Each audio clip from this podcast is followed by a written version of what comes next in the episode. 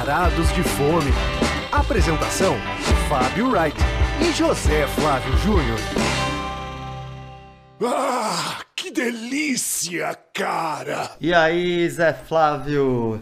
Edição 85 do Varados de Fome, chegando na área. Beleza? Só Fábio? faltam 10 agora, hein, pra terminar a nossa terceira temporada já.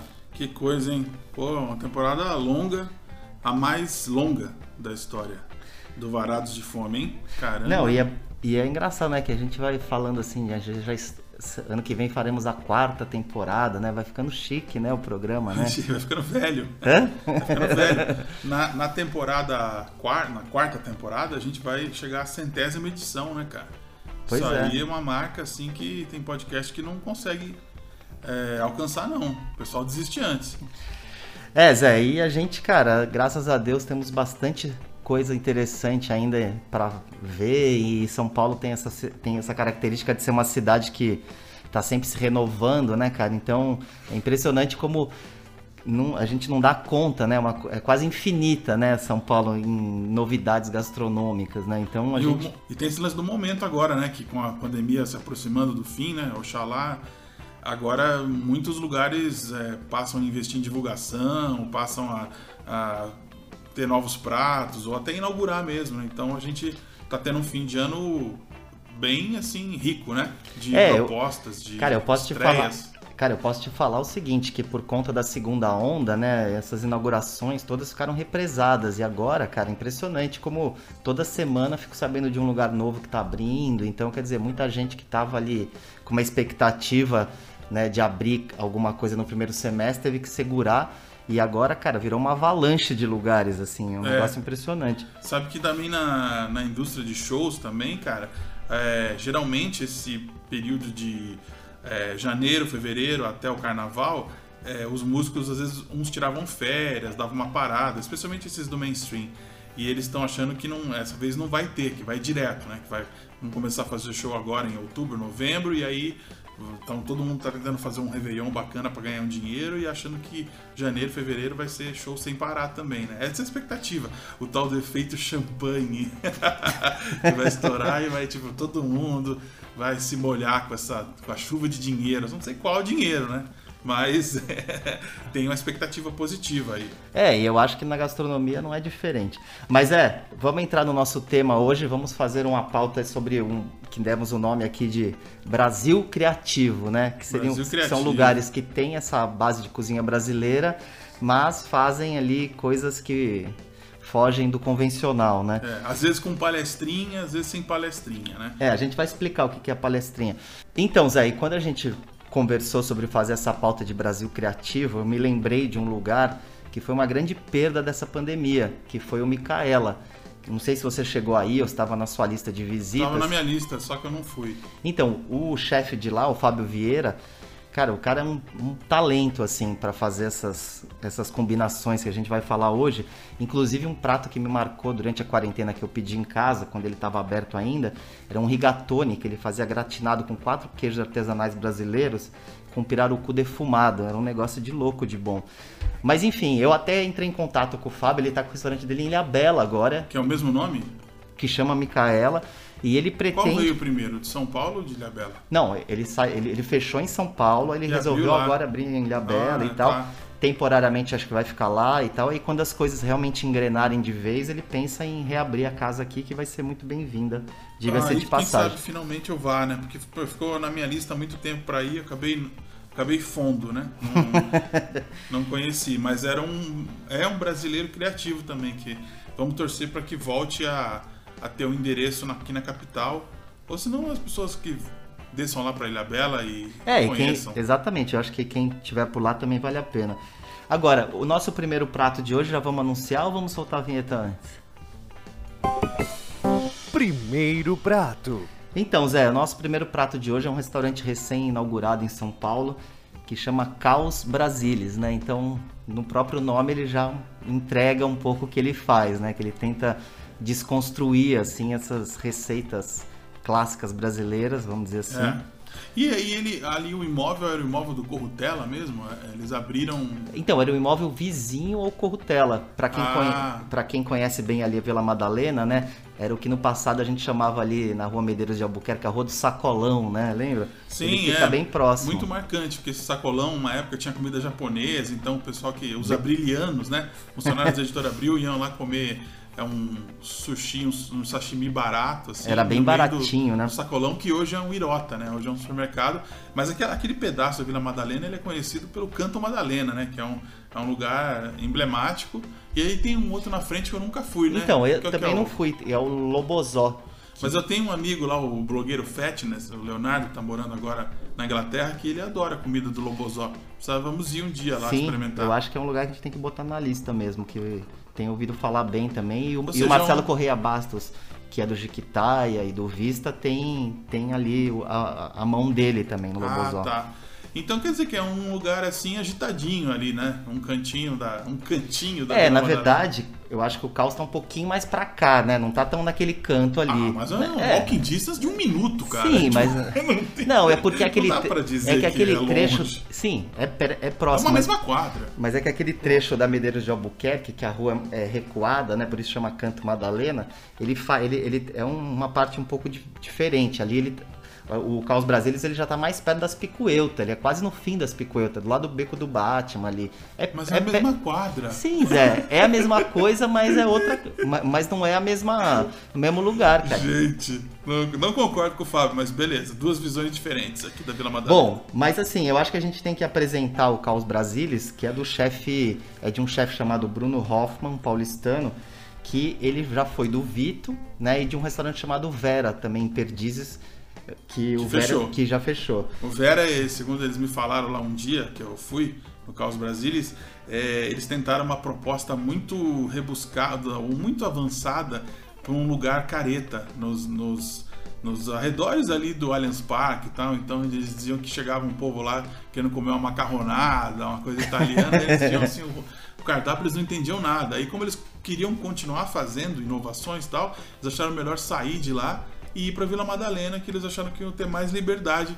para fazer o que eles fazem, esse Brasil criativo que nós demos o nome do programa. Eu acho que é um restaurante que ele vai dividir opiniões, né? Porque, enfim, quando você abre o cardápio, né?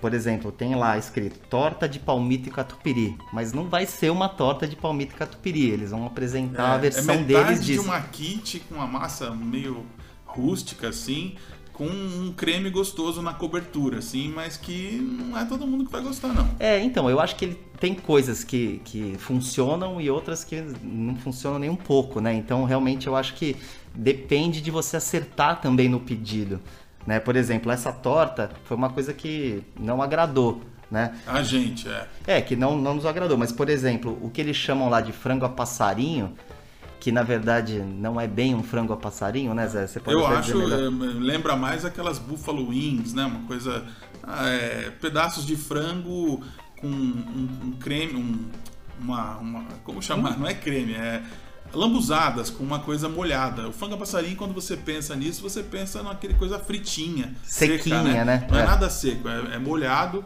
e, e esse molho ele tem toques de fruta, né? De cajá. E também diz que tem pimenta, mas não é nada apimentado, é bem tranquilo. Agora ele é, é um frango frutado, vamos dizer assim. É bem agradável, né? Um sabor É, ele- pronunciado. essa combinação da, do cajá com um pouco da pimenta, né, que não é muito forte, dá um, dá um, um tchan interessante. Mas eu acho que você fez uma, uma boa alusão aí de falar das Buffalo Wings, porque eu acho que... Tá mais próximo Tá disso mais do próximo que disso. o frango a passarinho de, de boteco. Agora, por exemplo, o cuscuz paulista, que eles também fazem essa versão aí virada de cabeça para baixo, também foi uma coisa que não me marcou, assim. O cuscuz Não. original é muito melhor do que essa versão que eles fazem.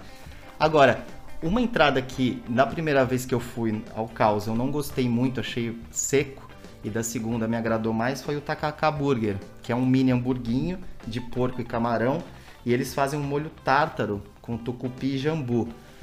Eu achei caro, porque custa 28 reais um, e é realmente muito pequenininho. É menor que um slider. É, um É, tipo um hambúrguer. slider, vai. Tipo um slider, é. É. Mas assim, a minha questão só, a minha queixa desse, desse hamburguinho que eu gostei, é que é difícil fazer a conexão entre o tacacá, que é, aí sim é um caldo, uma sopa, né, cara? Uma coisa. com um hambúrguer. Então não tem como você trans, transportar a, a, a, coisa líquida, vamos dizer, né, do caldo, do tacacá, para o hambúrguer. Então aí eles falam, ah, mas aqui é só inspirado, não é que é a versão sólida do tacacá. Mas assim, é, é frustrante se você gosta de tacacá, você fala, hum, vou pegar uma coisa que vai ser molhadinha, vai ser salgada, vai ser. E na verdade o, o, hambúrguer tem outros sabores. Ele é meio adocicado pelo pão, né? Então aí tem o camarão que é usado como hambúrguer, né? É, enfim, eu tenho dificuldade. E a, e a, boca não fica dormente, não, como se tivesse é, mascado um Realmente jambu. você não sente o jambu. É, é gostoso, gostoso, mas, se, se... mas não traz realmente é, o tucupi, o, o jambu não, não em, fez eu em gost... destaque, né? É, o que não fez eu gostar tanto foi justamente a explicação, a palestrinha. Tipo, não, não, não, achei, não encontrei ali a. a é, então, o Zé, aliás, foi até engraçado quando a gente fez a visita, né? O Zé inventou essa expressão, né? Porque assim, quando você lê o cardápio do Caldo Brasilis, você não sabe exatamente qual o peso que tem cada ingrediente no prato. Exato. Então você não, não consegue entender qual é o sabor que aquilo vai ter. Então é preciso vir o atendente, né, te é. explicar detalhadamente cada prato e tal, que fica uma coisa que muita gente acha legal e tal, mas tem para outras pessoas é meio cansativo, porque você não consegue ler o cardápio, entender e pedir. É, eu até inclusive queria falar um lance que, por exemplo, quando você está falando do frango passarinho e tal, você consegue ter, você imagina o frango, pelo menos, e aí você tenta criar na sua cabeça como é que vai ser esse cajá dando um tal, e você consegue ter um norte. Mas tem coisas lá, tipo um, um drink, por exemplo, que todos os ingredientes ingredientes são inusitados, assim. Você fala, é o drink que une araçá com urici. Eu nem vou Pacová. falar. Pacová. Você fala, cara, eu não consigo ter uma base para imaginar, ah, tá, parte desse sabor. E aí pode ter umas adições. Não, todos os ingredientes são inusitados ou são fora do tradicional. Então você fica sem referência nenhuma, você fica nadando assim, mas para onde vai isso? Eu não consigo imaginar. Aí você tem que, aí tem que ver a pessoa que trabalha lá e fala assim, olha, é mais cítrico. É, Exatamente, é mais é, cítrico, seco, é mais é. seco. É. Mas você não consegue saber partir de um lugar. Tipo, ah, não, uma caipirinha que aí tem pacová, tem não sei o que. Ah, tá, mas ah, já sei da onde vem, de onde nasce a ideia. Tem coisa lá que é totalmente. É, é eu acho que isso, Zé, pode causar realmente é, problema. Um caos. É, um caos com alguns clientes, porque a pessoa realmente imagina que o prato vai ser de um jeito e o prato vai, vem, vem de outro, né? Então, é, essa quebra de expectativa também acaba, às vezes, jogando contra o lugar, é. né? Mas, assim, é, nós vamos destacar coisas saborosas que nós experimentamos lá. Já falamos de algumas entradas, né? É, vamos falar dos pratos agora, né? Exato. É, bom, eu posso dizer que a galinhada que eu experimentei, eu achei saborosa, mas é, apresentação extremamente contemporânea, é, nada a ver com uma galinhada, que nem aquela galinhada que você comia de, de na madrugada lá no Dalvidito, lá que os funcionários faziam tal, nada a ver, assim, outra ideia é, no prato, até. É, na bonito, verdade, mas... Zé, o que eles fazem é o seguinte: eles fazem um eles pegam a sobrecoxa, fazem um sous né? E depois eles abrem e enrolam o frango, né? Num, em gengibre, outros temperos e tal. Então ele é servido assim, né? Com esse frango enroladinho. Mas, cara, eu achei esse o melhor prato provado lá. Ah, Realmente é? foi para mim o melhor, porque o arroz, esse arroz socarrá, né, que é esse arroz pregadinho que eles servem, tava muito gostoso e eu acho que combina com esse quinti de quiabo e a emulsão de pequi eu, é, eu achei o prato, assim, tem bastante informação, mas elas se casam. De, eu acho que foi o prato. Kimchi de quiabo foi uma forçação de barra para mim, cara. Eu tô com dificuldade de aceitar isso aí. Kimchi, né? É tá uma... muito mal-humorado, Zé kimchi de quiabo. Você já viu não, kimchi mas, cara, de quiabo tem, nos lugares picância. coreanos que eu te levo lá? Não existe kimchi de quiabo, cara. Sim, cara, mas a Porque ideia. O quiabo dele... não é para fazer kimchi. Kimchi se faz com outras verduras. É uma, é uma invenção deles e que para mim só pareceu um quiabo lambuzado com pimenta coreana, cara. Não, não é uma. Eu, eu, para mim, eu defino como forçação de barra esse item de um Sim. prato saboroso que eu já elogiei. Eu só não posso dizer que tudo é maravilhoso, porque. Sim, eu, é que eu acho que ele, existe, ele tentou trazer um, um, elemento você tem que comprar a ideia, tá? Mas é, tem que comprar a ideia. É. De quiabo. A gente chegou a falar, a gente, a gente comparou o Caos Brasileiros com um filme cabeça. Um daqueles filmes que você tem que, tipo, não, pô, você tem que tolerar certas coisas e entrar na brincadeira e falar, tá, legal, tal, mas é, é não, não, a gente não pode deixar de fazer observações que não são de na pura ignorância. Assim é porque tudo isso combinar, tudo misturado, às vezes parece uma forçação de barra. Para alguns comensais, é, eles vão ter essa, essa ideia, né?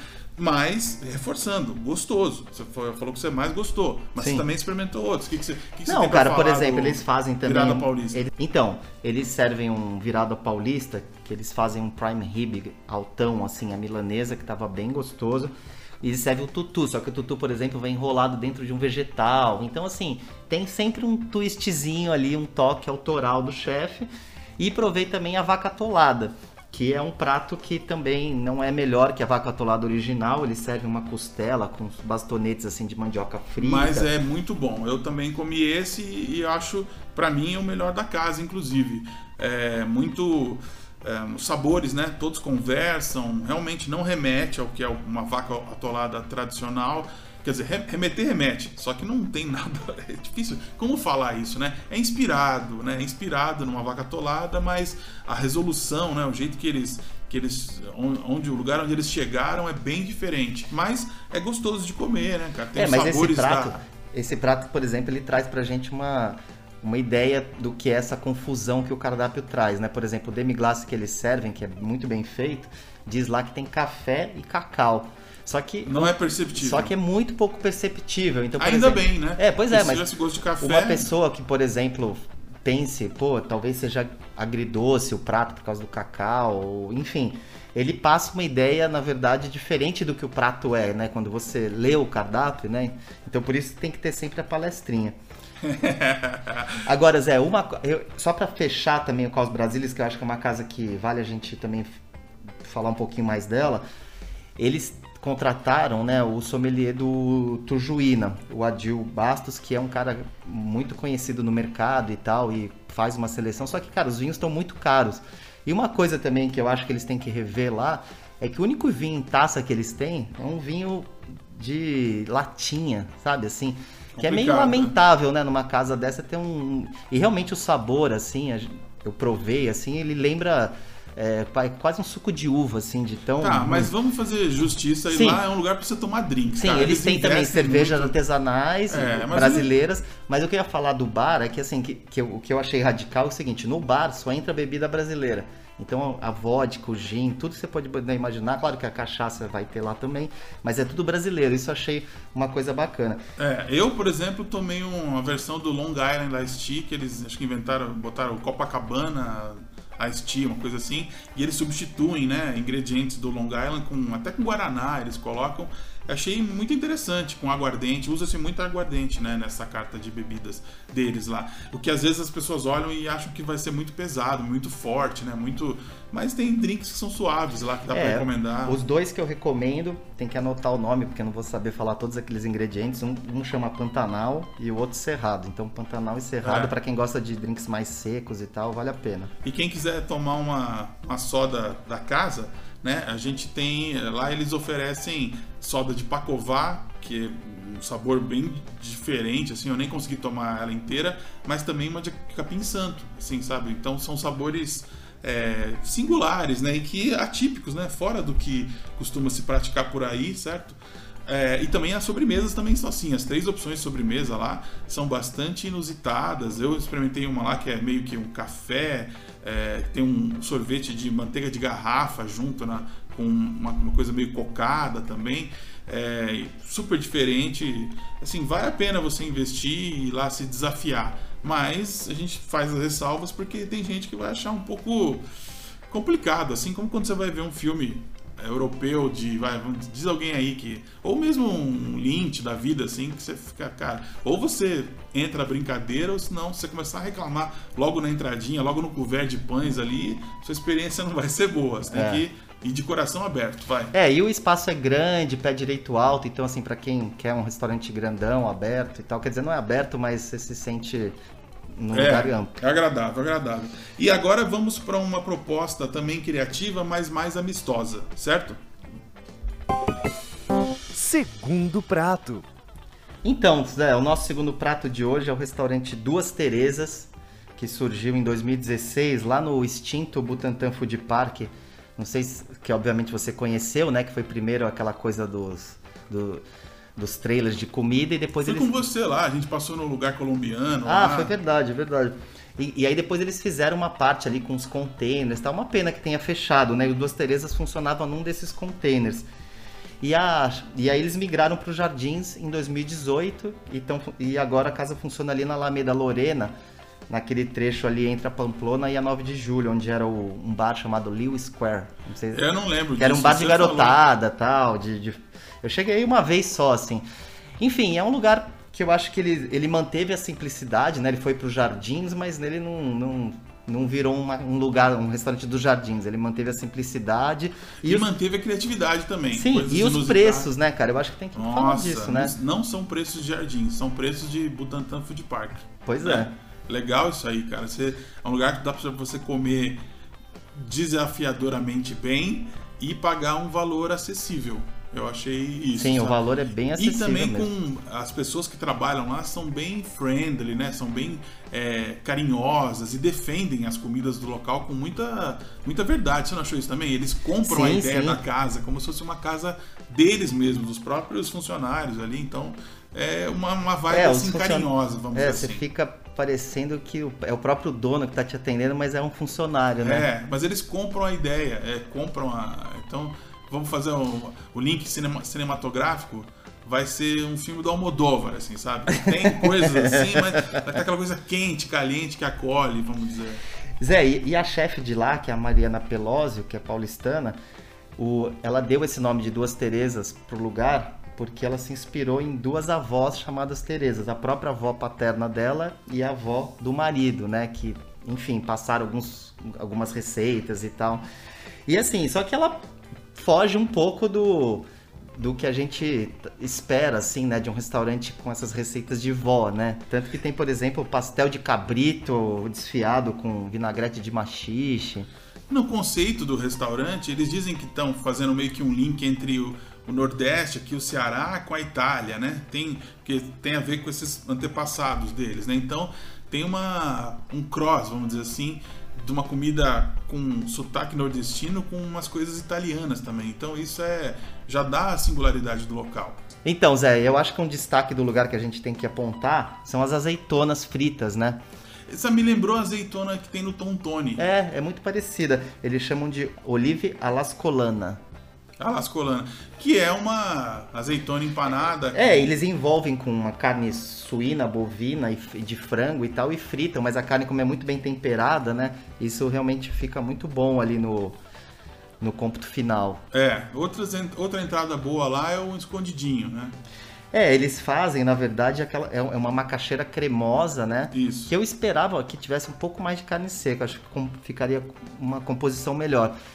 Mas assim. Eu é... gostei, eu não tenho nenhuma ressalva a fazer. Mas assim, é, geralmente essa coisa da mandioca com carne seca, né? Eles, o que, que eles fazem? Eles fazem um creminho né, da mandioca e fazem um empanado. Então, assim, na hora que você corta, né, é como se fosse um, um, recheio, né, uma mandioca recheada de mandioca cremosa, um negócio assim. É uma pasta de mandioca, de é, um bastão. É difícil explicar, gente, mas não é a mandioca em si, é o creme da mandioca transformado numa coisa sólida, assim. É gostoso, cara. Um dos destaques lá das entradas para mim. Então, Zé, e outra coisa que você gostou lá que eu me lembro é o bocadinho de língua, né? É, porque eu adoro língua, né? Então foi uma entradinha que me satisfez, assim, que eu recomendo para quem não tem preconceito com língua, tá? Mas é uma delícia. Foi, eu assim, como eu comecei bem a refeição, é, certamente o que viesse no prato principal eu não ia me decepcionar. E aí eu dei a sorte que eu escolhi né, o, o arroz. arroz de costela ali, então uma coisa sem erro assim, que foi satisfatório, bem servido também, né? Então foi é. ter, ter, fechou bem ali a minha experiência, eu fiquei sem queixas. Já no seu caso, você foi num é, prato mais clássico ainda do local, que, que é símbolo do local, mas que você falou que lá no Food Park era mais gostoso. É, Zé, então, esse, na verdade, eles fazem um macarrão talharim que eles servem dentro daquela lata de queijo do reino. E eu lembro que quando eu provei a primeira vez lá atrás, ainda no Butantã, que não tinha, não vinha tanto molho de queijo, né? Na verdade, a impressão que ficou dessa vez que parecia que era queijo com macarrão. Até você brincou, pô, parece um fundi de queijo, né?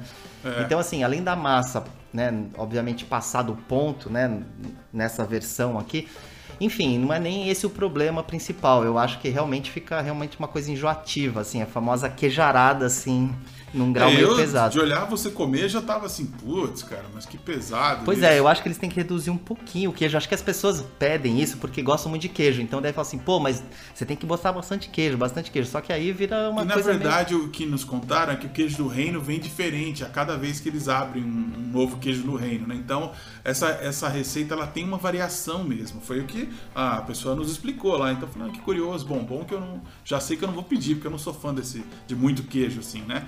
Mas é, mas é o que é simbólico porque é servido na lata, né, cara? Então tem Sim, esse realmente charme. tem uma apresentação diferente. É. Então, Mas eles têm também baião de dois, aí tem um outro prato também que é um aligô de cará, que parece que vai sair do cardápio com ah, é, não, esse se bovina. tivesse no cardápio eu teria pedido, mas vai sair isso aí. Já Bom, é. e dos drinks, né? Apesar de eu não ter gostado de todos que eu provei, mas um eu gostaria de indicar, um que chama Dry Tropical, que eles é como se fosse um dry mais suave e mais salgadinho, assim, ele é feito com gin. E eles colocam um xarope de azeitona que eles fazem lá mesmo, vermute Ah, é. seco e um pouco de água com gás. Realmente fica uma coisa equilibrada. Lembra o sabor do dry, mas não tem aquela potência alcoólica do dry martini. Interessante. Bom, falamos aqui, demos né, duas sugestões de restaurantes de comida brasileira fora do trivial, né? Pessoas, ah, chefes bem criativos e, e com, no caso do Duas Terezas, com fãs, né? Você sente que é um restaurante que ele é abraçado por uma galera, tem torcida. Duas Verdade. Terezas. E agora vamos fechar o nosso programa com uma dica cinematográfica aqui. Já que falamos, fizemos as comparações com o cinema, né? Vamos lá. Hora da sobremesa. não vai ser nenhuma novidade, né? O Fábio até não gosta quando eu repito assim a, o tipo de dica, né? Como eu falei de um filme de terror que eu vi no cinema no programa retrasado, não vai reclamar que de, não vai ser de novo, tá? É que não é exatamente terror, né? Eu assisti o A Casa Sombria, que eu cheguei a pensar assim que ele seria até um suspense é, com, quando você tem coisa assim sobre ah, um suspense sobrenatural, mas ao mesmo tempo também ele é um terror psicológico, né? E ele é, assim, é muito simbólico porque é um filme quase como se fosse um, um monólogo da Rebecca Hall, assim, sabe? Um filme muito focado nela, né? E ela inclusive é produtora do filme e tal. E um- a premissa é muito interessante porque ela você, você a conhece no filme já com ela as, nas dores do, do suicídio do marido dela. E ela não entende que o cara se matou. E aí o filme todo ela tentando sabe, juntar as peças pra saber por que, que esse cara deu cabo da vida dele sendo que não havia razão. Na verdade ela nem sabia que tinha arma em casa. Então como esse cara se matou tal? E aí o filme vai evoluindo ne- nessa busca dela e você vai sendo atormentado por isso junto com ela, vai, vai tendo susto também, mas não é aquele terror tradicional com um monte de é, é, cena slash, assim, com sangue e tal. Sangue voando. É, mas tem morte, tem é, puxado, se você não gosta nem um pouco de terror, não recomendo. Mas a, a curiosidade é que eu, eu fui assistir de novo no mesmo cinema lá do, do Shopping Ibirapuera e eu tava sozinho na sala de novo. De novo, cara? É, só que entrou um casal, então vimos em três. Isso, Ai. cara, é uma sessão de, da noite, de domingo, onde hum, geralmente os cinemas eram lotados, né? Mas hoje em dia, cara, na- enquanto a pandemia, talvez não é nem questão da pandemia, cara, pode ter mudado os hábitos e as pessoas não voltem aí ao cinema. Até porque, cara, eu paguei 54 reais no ingresso. Cara, inclusive um amigo Pô, meu tava conversando com ele, ele acha que nem aquela sessão da meia-noite não vai ter mais, cara. Não, aquela já era. Essa não voltou, inclusive, em nenhum lugar. A sessão da meia-noite, que era rara também, não era todo lugar que tinha, né? Era mais lá no, no Bourbon Shopping e tal, não sei o quê. Mas assim, 54 reais a inteira, dá pra você pagar três meses de Netflix, cara. Quem vai ficar pagando isso? Só eu, idiota. Ainda com a pipoca e a bebida, saiu 95 reais, cara. Olha É, que, que coisa inflação insana. tá aí, cara. Pois é, pois é. Mas você vai assistir esse filme? Você é fã da Rebecca Hall, vai... Sim, sou fã dela, mas cara, esse tipo de terror aí não é muito minha praia, não, cara. Vai ter medinho. Não, é isso não, cara. É que não, não, não me empolga faz muito. tua assim, é. E nem é um. ó, se fosse um filme nota 10, eu Não, falaria, ó, um thriller não assim, psicológico, É. curto, assim, mas É, leva tem, muito é, tem um pouco- sobrenatural, é, tem um pouco fantasma, sobrenatural. aí É, já... tem, tem isso. Ela inclusive pergunta na mesa, fazendo, você, você acredita em fantasma? Então tem essa, essa pegada, sabe? Mas tem um lance investigativo também de suspense que é interessante. É, então, Mas enfim, filme nota 7, tá? Gente, não, também não Três se empolguem estrelas. aí. Pra fechar o programa, vocês vão ver um trecho aí de uma banda argentina chamada Vândalos Chinos, que seriam os vândalos chineses, né? E El Clube de la Manhã, uma, banda legal que faz uma eles têm uma, uma pegada assim meio soft rock, yacht rock, uma coisa é, entre os 70 e os 80, e eles são grandes hoje na Argentina. Então, eu acho que é o tipo de som que não tem no Brasil e lá eles fazem muito bem. Um abraço para o nosso ouvinte Pedro Dubra aí, que já até participou do programa e que de vez em quando manda áudio cantando a vinheta do programa, que eu acho assim. Eu acho muito divertido. o Fábio, o Fábio morre de rir com isso. Falou, Dubra, um abração aí. Vamos terminar com a banda argentina Vandalustinos e nos vemos no programa 86. É isso aí. Até a próxima.